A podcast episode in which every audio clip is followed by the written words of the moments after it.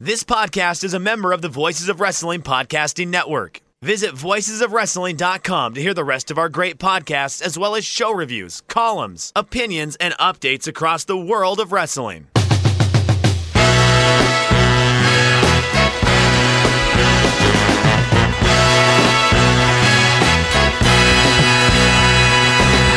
Shake them ropes, 285. I'm Jeff Hawkins. Hi, how are you?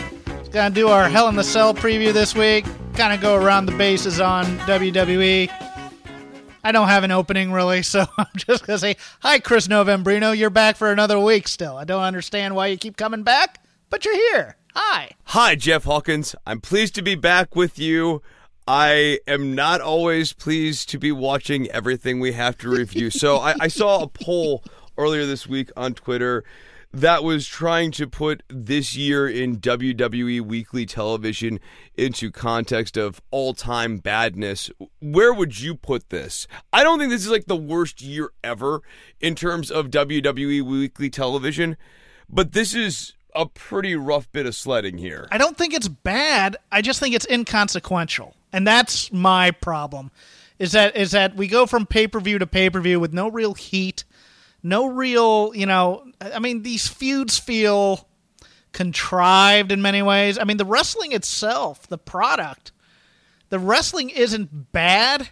It's just, you know, you'll you'll get I think I heard it best today. It's like you get a two-star match on television, but it never breaks that ceiling except for the rare like KO versus um, Seth Rollins match like we got a couple weeks ago. You'll occasionally get that. But it really, I mean, it it doesn't draw me because I think stories. I, I, think I still think the bad part is you're trying to create narratives and stories when you should be trying to create better characters that are more interesting and more interesting people rather than more interesting situations. Yeah, that's definitely a big issue because a lot of these characters, especially on the main roster, are just simply not interesting people. Just to pull someone off of the card here for Monday, Chad Gable. What is Chad Gable doing? The situation we talked about last week is mildly intriguing, but Chad Gable as a character right now is not intriguing in the slightest, nor is Bobby Roode. He's a goof. He's there for a punchline. Right. Right. Who is Roode or Gable? Both. At this point, I feel like Roode's. Yeah, that's true. Uh, Roode's ultimately the butt of Gable's joke. So before we get into our preview, uh, give some uh, give some love to our sponsor this week, Simple Contacts. Hey guys, it's football season, it's Bola season, it's Hell in the Cell season. There are a million things demanding your time, and if you wear contacts, reordering should not be one of those things. Simple Contacts lets you renew your prescription from anywhere, be it your couch, your job, sitting in a theater watching grown, sweaty men pretend to grapple each other. The doctor's office is wherever you are. Doctors and licensed ophthalmologists review every test to make sure your eyes are healthy and your vision hasn't changed. And for 20 bucks, you can get your vision tested, and standard shipping on your orders is free. You go to simplecontacts.com slash STR, enter code STR, get 20 bucks off your first order. Now remember, this isn't a replacement for your per- periodic full eye exam. This is for testing your current prescription and renewing that. Sim- Simple Contacts has all the brands and types you're familiar with. You're not getting these off market brands, and the website is simple and easy to use. And you get all your contacts delivered to you instead of having to go out. Again, that's simplecontacts.com slash STR. Enter the promo code STR at checkout. That way they know we sent you and we appreciate them sponsoring the show this week. Now, Chris, here is my hot, hot, boiling hot take that's four days old from Monday. Because the WWE announced that our girl, Renee Young, is now a permanent full time fixture on the play by play team on Raw. And I've seen nobody mention this at all. But this is a to me when I heard it, it was well. Let me ask you first. What did what did you think when you first heard that she'd be the full time replacement and Jonathan Coachman would be getting put on the uh, pregame shows, so to speak? If Jonathan Coachman and Booker T are going to be the caliber of performance they're willing to accept out of that third chair. I have absolutely no problem with Renee Young playing through her mistakes because I think Renee Young has a much higher ceiling and much greater potential than either Booker and Coachman at this point. You're getting what you're getting out of those two guys, and they aren't going to improve. Renee, I think she can improve. If she wasn't great the first time they tried to put her on commentary several years ago, I think on NXT. But I'm hopeful that this time she will get her sea legs, and it appears that Graves is committed to making sure that she gets comfortable in the position. I am I am a little suspect about the timing of the announcement. And here's why. Um I I do not think that she is necessarily permanently on this team. I think there might be a hook there in a couple weeks because that's just what they do. She is full time for now so to speak. But if you remember, Monday night, there was a doubleheader of Monday Night Football over on ESPN, and the play by play person for the early game was Beth Mowins of ESPN. And I think this was a cynical attempt to top ESPN, saying, hey, look, we have a woman doing play by play for Monday Night Football. I don't think it was the first time. I think she did with Rex Ryan or the previous year. But I think it was to try and take away some of that steam from ESPN. I think ESPN has a couple of really good female play-by-play people across the board. I think Pam Ward's great on college football. I really liked when her and Chris Spielman were together. I know that he's since gone on to do the pros now, but I, I tend to think it was trying to. That was kind of their cynical attempt to take on Monday Night Football in their own little way. There, um, I Look, I, I, think she's the definition of someone who's going to cheer from the press box, so to speak, and they kind of caught her on that, which they shouldn't have done on air. Um, I, I, just don't think this is the right role for her. I think she's more of a kind of a conversational morning show slash talk show type person. I think the the the pre show panels are perfect for her and her style. I just I'm I, I can see them starting to feed her talking points and the jovial Renee that we all know and love, she'll be, you know, giving the marketing points, you know, just like any other play by play coordinator in no time. No, I like talking smack Renee mm-hmm. the most, but we're not going to get talking smack Renee to sort of play the bull to your bear on her performance. I think that her and Graves have the chance to establish a repartee, and Graves seems to be mindful about how he interacts with his foils. So he has a way of engaging with Byron, and I think he'll find a way to engage with Renee. So you're not going to get talking smack Renee, but I think there's a decent chance that we avoid the swamp that is talking points and Graves and Young find something natural. You know what I'm thinking right now, and, and maybe I'm I'm totally off off base on this. I think Renee, if if Graves can figure out a way, and this isn't in his character per se, when he talks on Raw a lot, because he usually has had to kind of be more or less neutral, so he could shift from heel to face depending on whether or not Cole or Coachman or Booker T or whoever makes a point that's just off the board, so to speak. I think he needs to find a way to needle Renee because I think Renee on the defensive, even though you can't see her, you could always. She's always. She was on Talking Smack. She was always more endearing when heels were needling her a bit. And she could kind of try and make a comeback, or she was trying to get the show back on track. I really think it may help Graves too, and may help him get his heelish side back on the Raw commentary team. Yes. Or they could go the other way, and they could have Renee constantly getting the better of Graves, and Graves is the one who shows ass, which is another mm. way of him being a heel. Uh, going back to our previous point when we were talking about it being a low year, I watched these go home shows this week, and you just realize that the most anticipated thing about WWE right now is this Australian Super Show yeah. All the participants took back seats to the Triple H Undertaker match. It's like it it, it the, even the top the, the top Hell in the Cell matches just they don't feel like they're going to resolve anything. They just feel like their matches set up for the next week, and then we'll just get back to the feud when we come back to Raw and SmackDown. I, I was really underwhelmed by both shows. Now, SmackDown, I think, did a better job of, you know, with some creativity, like the the Joe story time thing. I thought was creative, even if it was wasn't my cup of tea per se. Oh wait, you're not into the AJ Styles gets cucked angle? Oh, oh, you think? Do you think they're gonna go all the way with that? No, but that storybook certainly did. The end of that storybook, that that last page, is the creepiest thing since Katie Vick. I think possibly. I just I could not believe that they drew. They they sat down and drew caricatures of all three of them together. Not that I heard, uh, but I was also kind of watching while I was cooking at the same time. Okay, well, I will let you, uh, if you have the card in front of you, go match by match, and we'll talk about these builds and uh, what we think is going to happen here. All right, your current Hell in a Cell match card begins with Jeff Hardy versus Randy Orton. Hell in a Cell.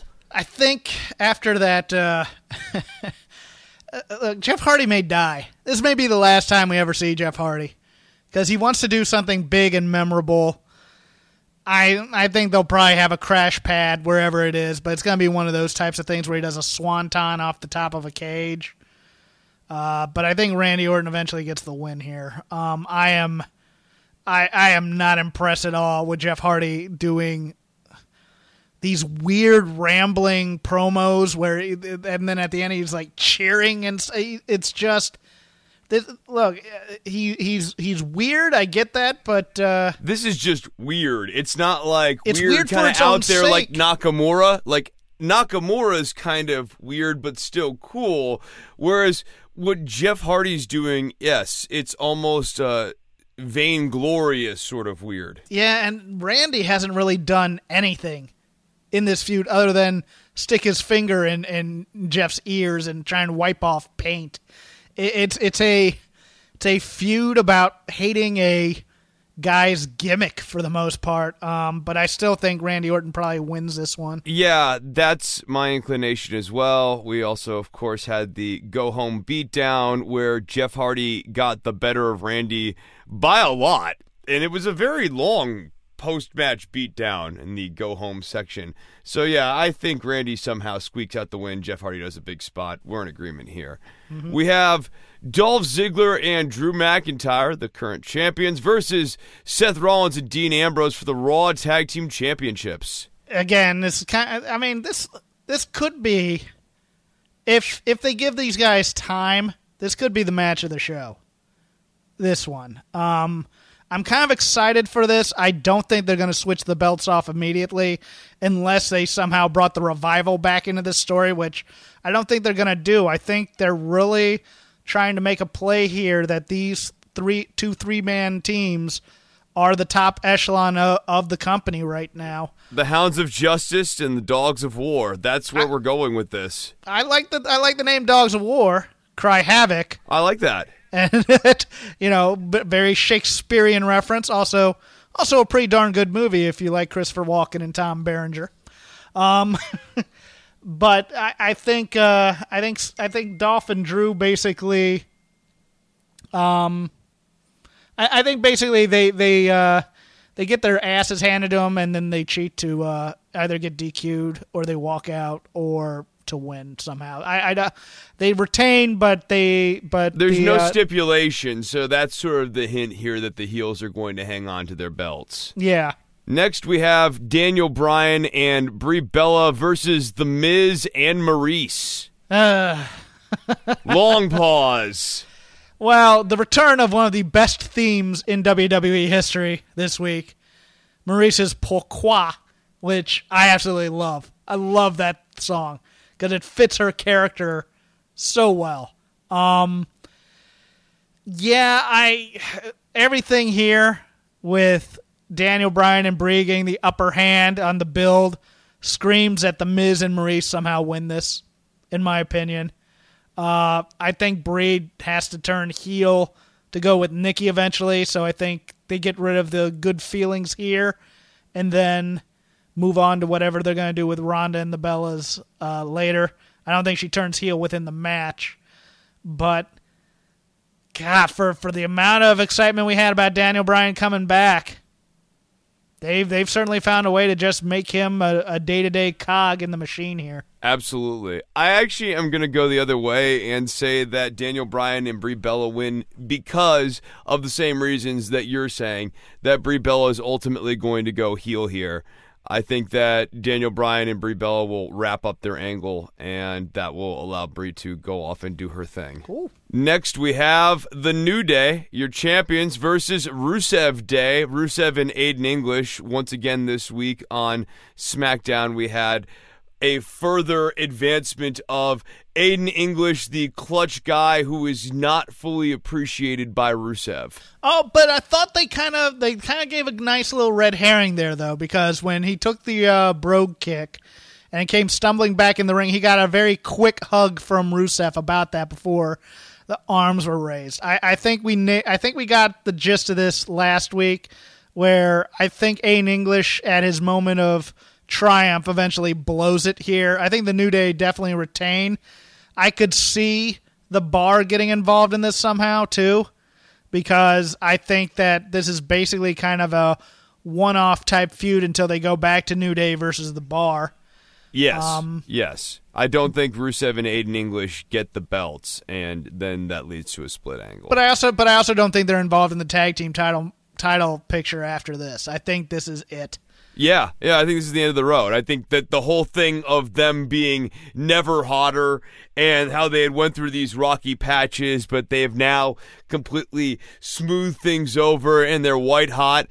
That's going to be the angle here. That it's going to fall apart because they just couldn't keep it together. And I think Rusev's the one that turns heel because I know it screams.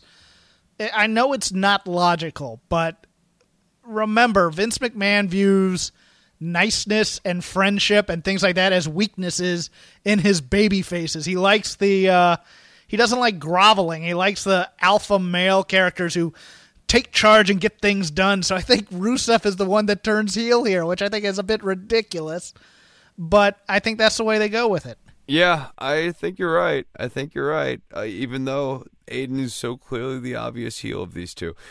Um, next we have Charlotte versus Becky Lynch. Where do you see this going? And they doubled down on Becky being a heel this week. They definitely doubled down on Becky being a heel this week. And after SmackDown, I had questions about maybe Becky is going to make a faction with Sonya Deville and Mandy Rose. I don't know if she's going to be a faction type, but I, I wouldn't mind seeing that. I, I let me just say this out of the way: Becky in the glasses and the dark wig. I cast her as the Baroness in a GI Joe movie tomorrow. That uh, she is she. That's a good look for her. I liked it. Um, I boy, do I think I think Becky.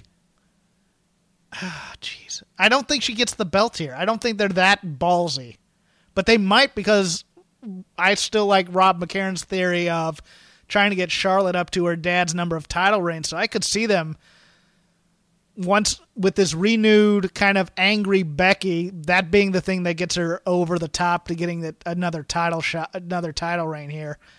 I do think she ends up hurting her in this match, either before or after, and that eventually leads to a title reign. But I don't know if they pull the trigger here or not. But I'm gonna go I'm going to say Charlotte keeps the belt, but she ends up with almost a broken arm, and Becky pushes for a rematch as soon as possible. I'm going to say Becky wins the title, but okay. yeah, I was very surprised that WWE just went all in on no, Becky's definitely the heel here because you watch that match between Charlotte and Sonya, and the crowd is just not into Charlotte. Charlotte has her small contingent of fans, but it's just simply not connecting with the entire house anymore. People want to woo. That's all they want to do with her character. They they they're into the woo. And and they're into the the homages to Ric Flair, and that's why she has any baby face standing within this crowd because yeah, I mean it's funny because they had to put over real hard on Sonya that she's one of the few superstars who can physically hang with Charlotte, and you're just like, yes, that's why she needs to be a heel here. But um, I, I don't mind Becky getting a short short stint or even a long stint with this title to uh, establish her as a credible heel. Um, still a little disappointed that's the way they went. Thought they should have called an audible a bit because I think uh, I think for business purposes, a much hotter babyface would be more in their interest because they don't build those well. See Asuka this this past week. Oh boy. Um, but yeah, we'll see. So then we have Ronda Rousey versus Alexa Bliss. Thoughts on that? yeah, I know it's tough. I normally would have some sort of setup, but the first match was such a weird non-entity. Is this more competitive, and if so, how? I think they're to try and tell an underdog story with Ronda here with the, with the injury that happened on Monday. I think oh, they're going to say. I see. Alexa's going to work the ribs, and it's going to be tough, but Ronda's somehow going to find a way to overcome the odds of her ribs. Yeah, and I think somehow maybe even Nia Jax gets involved and hurts her ribs some more, but she eventually overcomes Alexa to win. This is the problem with Ronda as champion, though. She's you too powerful. To really do, yeah, exactly. You have to do a lot of things to try to get her on an even playing field with most of the roster. Yeah, and that that match, I, that match Monday that she had wasn't uh, wasn't No. a barn burner, but I think I think you know what I think they're practicing down at the PC this week, so hopefully this one will be a, a little bit better in my opinion. AJ Styles versus Samoa Joe. The builds to this has crossed the line for me three or four times between clever and stupid. I'm not even sure which side of the line I'm on anymore. I will say for as tacky as the Joe segment was, I liked the AJ Styles promo. I liked the, the, the empty arena. I liked him looking in the camera, even though they kept on, you know, kind of zooming in and out a little bit here and there. But I liked I like that AJ's kind of giving real emotion to what is obviously not a very real storyline. Um because, you know, he and Joe have known each other for decades. Um Right. but I right. but I like I, I like AJ Styles. I mean, this is the first time AJ Styles to me has felt invested in a title program almost since getting the title because the Shinsuke feud was so poorly executed um, on so many levels. I, I think he's really kind of tried to sink his teeth into this one.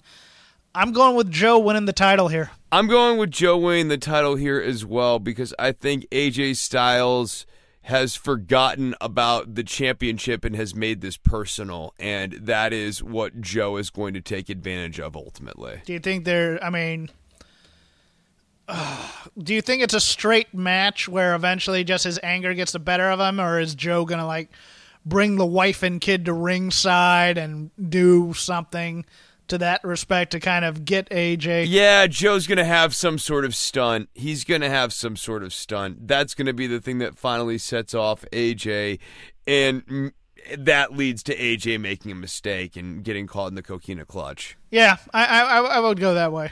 And then what will probably be our main event Roman Reigns versus Braun Strowman, Hell in a Cell, with Mick Foley as your guest referee.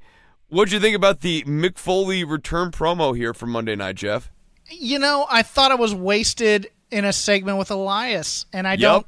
I mean, it's it's it's. You want me to care about Mick Foley? I want Mick Foley to stare in the camera. I mean, because they've done this kind of thing. When he came back and talked to Edge about Hell in the Cell, I think it was, and how it takes part of your career away, and all these other things. I, I you know, it, it hit on something. Mick Foley is one of those guys where if you give a just stick a camera, let him look into it, let him talk to us. I mean, watch his ECW promo circa 94 and 95. The guy connects like almost no other performer on the roster. That's why he got such a big pop when he won the title. Um, I I liked the promo. I think Foley's there, and Foley actually was moving around quite well. I thought better than I'd seen him in a long time. Uh, so I, I, here's here's what's vexing me a bit because he's had all these surgeries. Are they going to have Braun do something physical with him to get Braun more heel heat? Because Braun doesn't get a lot of heel heat, to be honest. He still gets the cheers and to get these hands types of, of things because people have been conditioned to, you know, kind of play along with the act. But d- Because Vince likes alpha males, and Braun Strowman is a giant alpha male alpha male. does Mick Foley take a bump? I think that's w- what you need to do to get Braun robustly booed. I question the wisdom of that. Um, as for the match, lots of Superman punches, lots of drive-bys. I think Braun smashes Roman for a good portion of this match. And I think somehow they, they finagle it so that it's not really his cash in in the end. I think Braun loses, but in the end he gets the briefcase back from uh, from uh, uh, Constable Corbin or Commissioner Corbin. Yeah, from Baron Corbin. I, I think uh, He has a different surname title now. He, Baron was a ranking. He's now Okay. a commissioner. It wasn't a first name. It was a ranking. Well, it has, has, is he officially Commissioner Corbin, or is he still a constable? Because I'm getting my law enforcement uh, titles mixed up here. Law enforcement in the world of WWE is a very complicated thing, Jeff, and I, I didn't study it in college. Look, there are two separate parts of the judicial system. One in the courts and the police who. yeah, that's God. They love Law and Order WWE. Ding ding. With that sound effect. Um, the whole thing with the uh, with with uh, uh, Ambrose's relative being being the cop, and they they love police procedurals in the vein of office politics. And uh, yeah, yeah, but uh, overall for the match, that that's my takeaway. I think Braun loses, but he gets a do over and eventually cashes in and takes the title.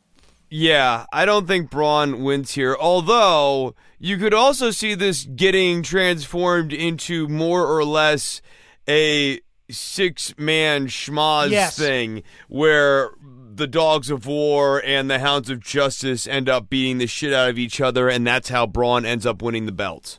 Well, that's well, that's the whole point. I think is is it becomes a six man cluster, and the whole story is Braun saying you won't fi- fight me, or I'm going to fight you man to man, and it turns out He's not he going to fight him man to man. he's not going to fight him man to man. I I could see them actually doing a thing where The dogs of war are hiding underneath the ring, and they come out of the ring once the match begins and the cell is locked, and it's three Ooh. on one, and then the Shield has to break into the cell to try to save Roman. Yeah, I got I got that. I think that I think that's a good call there. And I also think there's something possibly after the match where the Dogs of War get a hold of Roman and they just destroy him and then Corbin says, "Oh, I didn't file the paperwork on this being the actual cash in. You still get the briefcase." And then maybe maybe even this this title reign only lasts a month.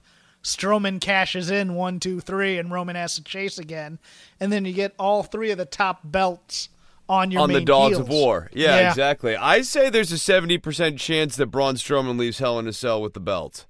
Okay, that's high. I, I wouldn't go that far, but I, I think it's Uh, I think it's at 70% least leaves 30% that he might not leave with the belt. I, I I understand the math, Chris. Well, no, but a lot of times people say they understand 70 30, but don't really appreciate that 30% is still fairly high likelihood you don't win. okay.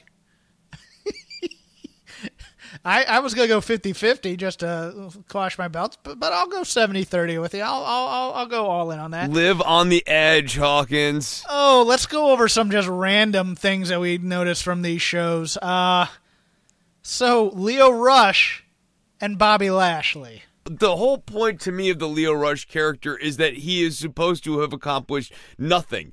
And so if you make him the manager of anybody, it gives him some modest amount of accolades. So why?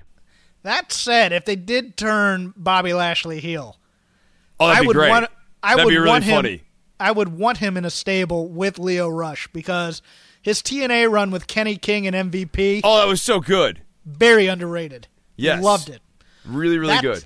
That said, it's turning into every superstar gets their own little cruiserweight or 205 guy. You get a you get a 205 live guy, and you get a 205 live guy. I'm really hating Drake Maverick with the authors of pain, and the Oh. longer it goes on, the more I hate it. I hate how it's infested 205 Live now and how it's this like recurring joke and it's a tease because we know at some point the authors are going to show up on 205 Live, which I was sort of jokingly okay with last week, but the more I think about it, the more it totally taints the 205 live world and the whole point this is supposed to be a contained universe. Well, let me put let me uh, pull another one on you. That the reason that they have two 205 live guys on there, there might be a double switch here.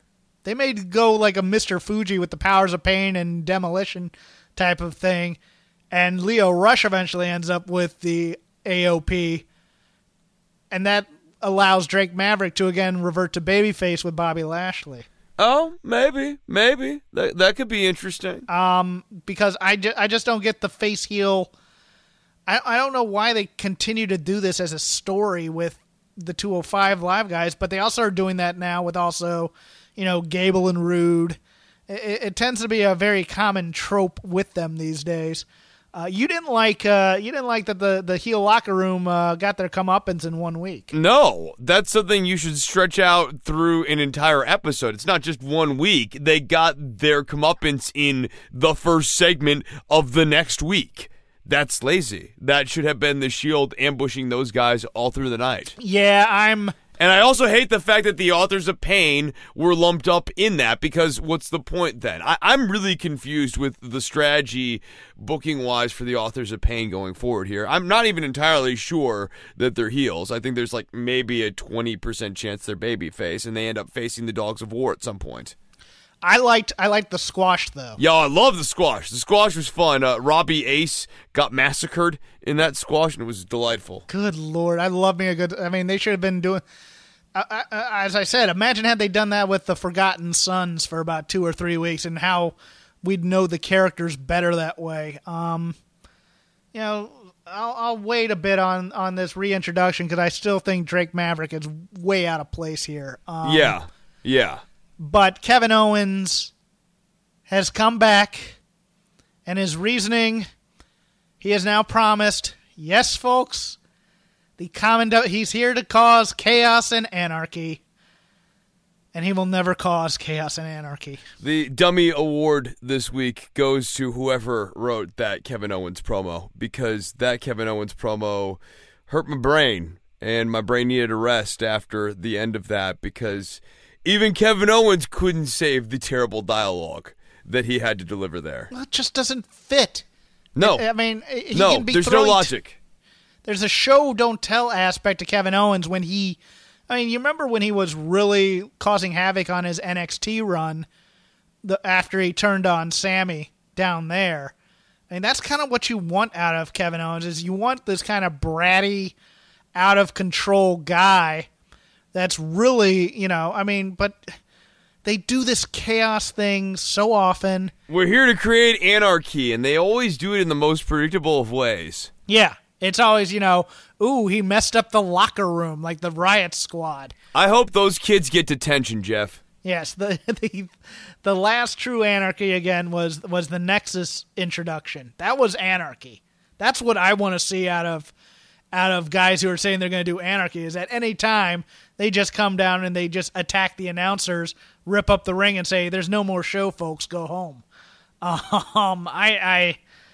Uh, I, I thought they were. I mean, but this might be just going against what we expected because we kind of thought it was going to be a face turn for Kevin Owens, and it's not. So we're just going to go through this. We'll see what Lio Rush does because I think they're going to be doing this Owens Lashley feud. So we'll see what happens with. Does Lio Rush end up aligned with Kevin I, Owens? oh, Is I don't know, that where we're going? but I think their interactions are going to be fantastic. I mean, they could go over the line at any time, either way, too, because Lio Rush has gotten in trouble for his mouth, as has Kevin Owens.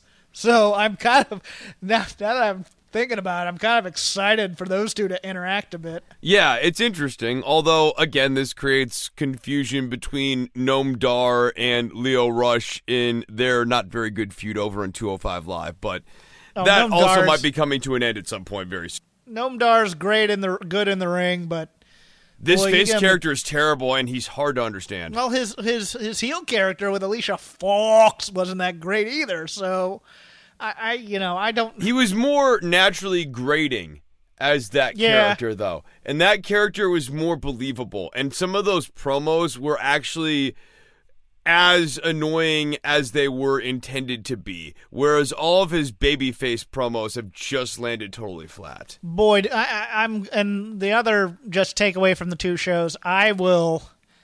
I have become very, very converted to Sonya Deville. Oh, yeah, she's awesome. Especially with Mandy Rose as the manager type. That's a great top tier type of act. She is the type who really needed a little bit more time at the PC, and she needed that first, you know, 15 to 20 minute long match to see what she really had. And I don't know if she's ever going to get that here because we got Ronda. We're eventually going to get the rest of her friends up there, and she's an MMA gimmick. What, what are you? I mean, I. I think she's just gonna have she and the Iconics are gonna have these three to five minute matches for the rest of their lives while they're employed here. Yeah, it's really unfortunate, especially with Deville. I think Deville's got a lot of upside that I don't know that we're ever going to fully see. Well, I think Mandy Rose also has that kind of thing, but I know they're saving her, so she'll eventually get the shot. Just whether or not it's too early or too late, but yeah, Sonya Deville doesn't check any boxes. And look, if this company could really do woke storylines well, which they don't, there's a great babyface story to tell with Sonya Deville. There really is in terms of her coming out and all those other things. If they did it like Roddy Strong in NXT, she'd be she could potentially be massively over, but they use it they're gonna do you know the Titus O'Neil as father of the year type stuff. They really use it as pandering marketing versus telling a great story. Yeah, and in that case, I'd rather them not touch it at all. Exactly. I'd rather they stay as far, far away from it as possible. So, why did they give Tommaso Ciampa music, Jeff? Oh, that is one of the great. I liked the siren, and then the music hit, and then I saw it was Ciampa, and I kind of kind of died a little bit inside. I I I love him just coming out and people booing. It's very. I It's I come from- epic. I come from the generation before everybody had a theme song, a top of the Titan, a top of the ramp maneuver that they do, walk down, enter the ring, do the maneuver again, you know. And I, I'm I'm from the old. Sometimes guys are just walking to the ring and they get booed on the way to the ring. I I'm I loved the old school aspect of it, and as a heel, I I want him to not. I I think it's a little more natural to just kind of walk out and let the boos come in waves rather than having the music that announces you're coming. That's the kind of heel that Tommaso Ciampa is. So, the best answer I have for why they gave him music is that the chanting from the crowd was sometimes moving towards the profane, and they didn't want that on the broadcast. Okay, I, I could see that. I, I just. Uh, I still hate the song. I'm not defending the song in the slightest. I think it's really weak. It's just very generic and it lowers the quality of the act. But I think that's the strategy at play here. My question is when when are they going to finally move Raul Mendoza over to 205 Live? Because that kid, he's he's great. He's been great since the Cruiserweight Classic, and all he does is he, he comes in there and he just gets destroyed by people, having and looking pretty good in the process. I I uh, I don't think he can be a superstar, but I think he's one of those guys as I like to put them, first hour of Nitro guys. They come out there, you have a good wrestling match, and he could get himself over that way rather than being a personality. Yeah, absolutely. I think Raul Mendoza is actually quite good. I enjoyed the squash match between Raul Mendoza and Lars Sullivan a lot. When Raul Mendoza finally got his hope spot, it was great. It was the rabbit finally getting away from the wolf for just a minute. You're like, go, rabbit, go, rabbit, go. And then you remember that it's a rabbit and the wolf always wins. And it was delightful. Did Lars whisper uh, Nietzsche quotes to Raul during the match, you think? It's funny you should ask that, Jeff. In fact, he did. Right after the match, he was heard saying to Raul Mendoza, They even pity my accidents and chances. But my doctrine is Suffer the chance to come unto me. It is as innocent as a little child. I liked this week. Um, I liked the I liked kind of the Kassius Ohno. What do you mean you don't want to talk to me about about the guy getting beat up? I'm almost positive he did. Oh, that's interesting. That he's going to be the one who did it. They've almost convinced me that the reason he wanted he he's he's that criminal who wants to talk to the cops to see what they know about him and is upset that upset that they don't want to talk to him and I think the second guy was whispering in Regal's ear that that they know he did it that we don't need to talk to him for that reason. I think it's kind of a, a bit of a red herring a bit. I think they know but that, that's the most inter- I liked I liked kind of Ohno's thing. Oh, you don't want to what? come on, I'm affable. You know, oh, oh I seem perturbed. I, I really kind of enjoyed this week for me was the best one of those that they've done. Yeah, for a moment, Kassius Ohno sort of had this Big Lebowski sort of vibe about him, but then you're right. he did sort of take this little turn thing. I like this theory that he's going to be the one who did it. And that would make some sense because Aleister Black was this new hot thing and completely blew by Kassius Ohno. Did they have a match? Was he one of his first matches? Uh, yeah, I think so. I think they played up the fact that they were tag team partners uh, elsewhere. There you go. Yeah. But but now all I want all I want is is Hero Ohno in a robe with a t-shirt and shorts drinking a white Russian looking like he's. I want that now. Damn you, Chris. I want it. I want I this want is him- a valuable beverage, man. What are you I want, doing? I want him sitting in front of sitting in front of Regal. and Regal throws a coffee cup at his head. and just goes, this unchecked aggression will not stand, man. Do we have to hear the Eagles, man? I can't stand the Eagles. oh, the other thing, I every time Otis Dozovic calls Tucker Knight Tucky, I swear he's calling him Ducky, and I can't get that out of my head. That ah, he is such a. They've turned him into a Chris Farley character. Yes, he's Chris Farley. These are two wild and crazy guys. They're zany, but zany Tucker, man, Tucker needs to get away from this act as fast as humanly possible because I think he can still do other things. Uh, Otis Dozovic, this is what he is. He's Chris Farley. Oh, I think I think a more serious Otis would be something. Yeah, he could actually be really interesting uh, as a more serious entity. Uh, his match against Tommaso Ciampa might actually surprise. I I kind of dug the interaction a bit, like, oh, we're gonna fight. I, I dug that kind of thing about, but man, the lead up to that, They're so zany. I hate zany. yeah, he's so zany that he turns you off into into wanting to watch him, and and that kind of also comes through in his ring work a little bit because of all the Duck know, walking, fat, yeah. fat guy doing the doing the worm and and and you don't respect his power and he is such a powerhouse. And that dude he's so thick because of all the muscle. I mean he looks like ram man from he-man. Uh, uh, he, he, he's and you just want you want to watch the guy like a 1989 Steiner Brothers match or 90 Steiner Brothers match where they just throw guys around because both he and Tucker Knight are built for that, and they're here. They have a name for that called Heavy Machinery. It sounds like a badass team name, and here they are doing like comedy skits. It's like, oh, I, I almost half expect them to have like Sherlock Holmes and Watson outfits you know, with magnifying glasses looking for clues. I mean, it was so it was so not what I want NXT to be at times. Don't put that out in the air, or else you will see those guys in the fashion popos Sherlock Holmes stuff trying to fit into it, doing the fat man in a little coat gimmick. Oh, it's coming. It's coming main roster if they ever make it up there. So, I watched the second episode of the Mae Young Classic.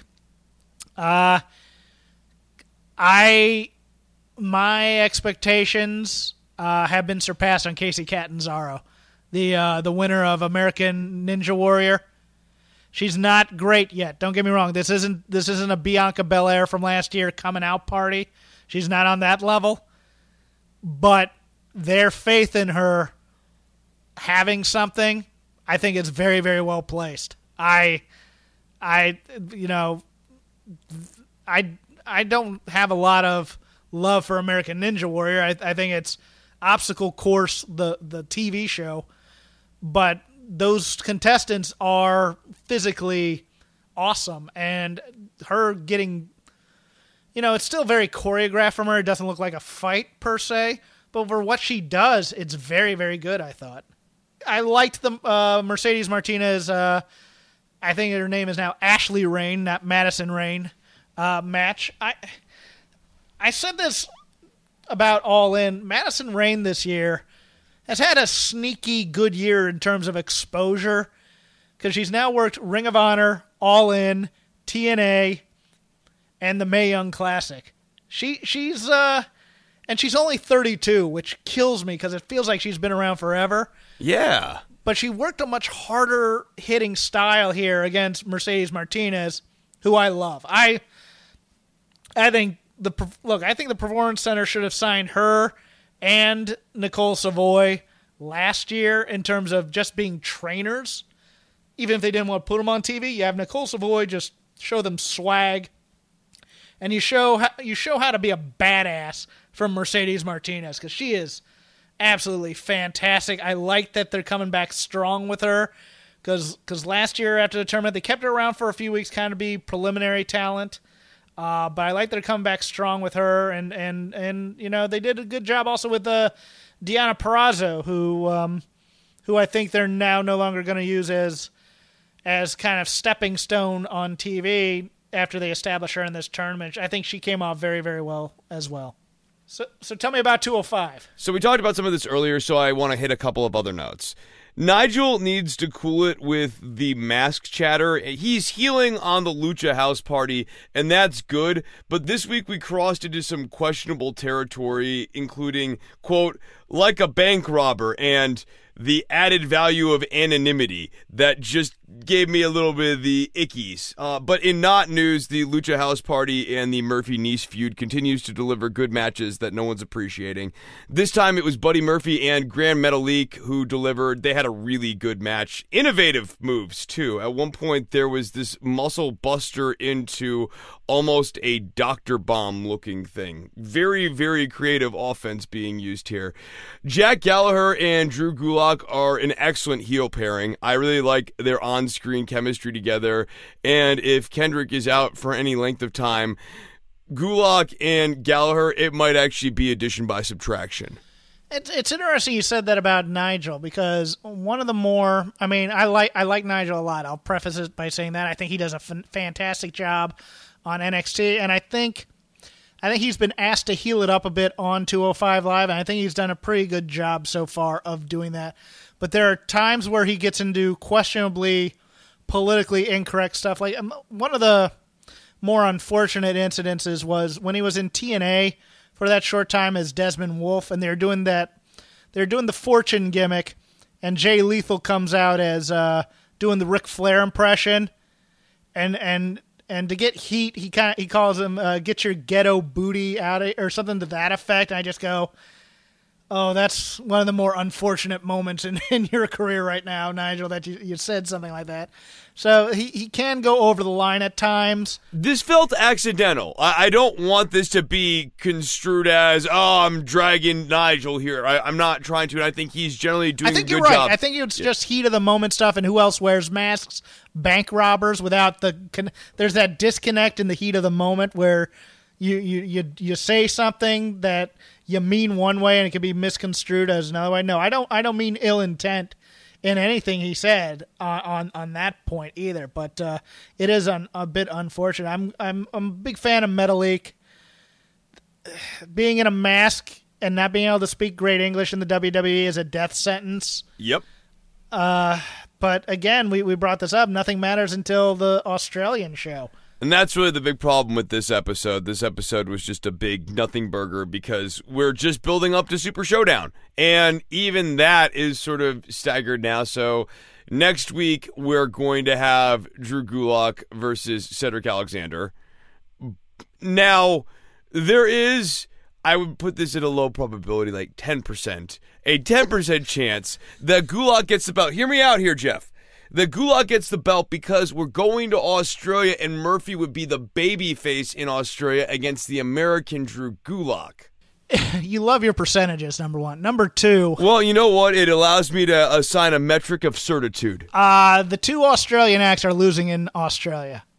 That that that uh, losing in your hometown comes back to to to uh, to prominence once you get the Iconics and you get Buddy Murphy back in Australia. I think. Yeah, I mean, I think there's a decent chance the Iconics take the dive here, but yeah, as I said, low chance, but it did occur to me that there could be a little swerve here next week. Gulak gets the belt and then loses it to Murphy.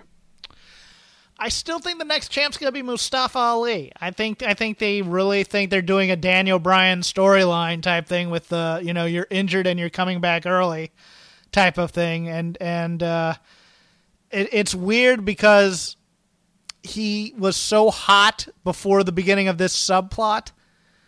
And I think he'll be able to overcome it once he gets back in the ring and starts having these great matches again. I mean, hot for what 205 Live can do, but I, I really, they really didn't have anything to do with him after he got so so white hot doing the matches with Cedric Alexander and doing the matches with Buddy Murphy that they go, man, we built this guy into a star, and now we got to put him on the shelf. It, it's amazing their lack of foresight in giving him something to do.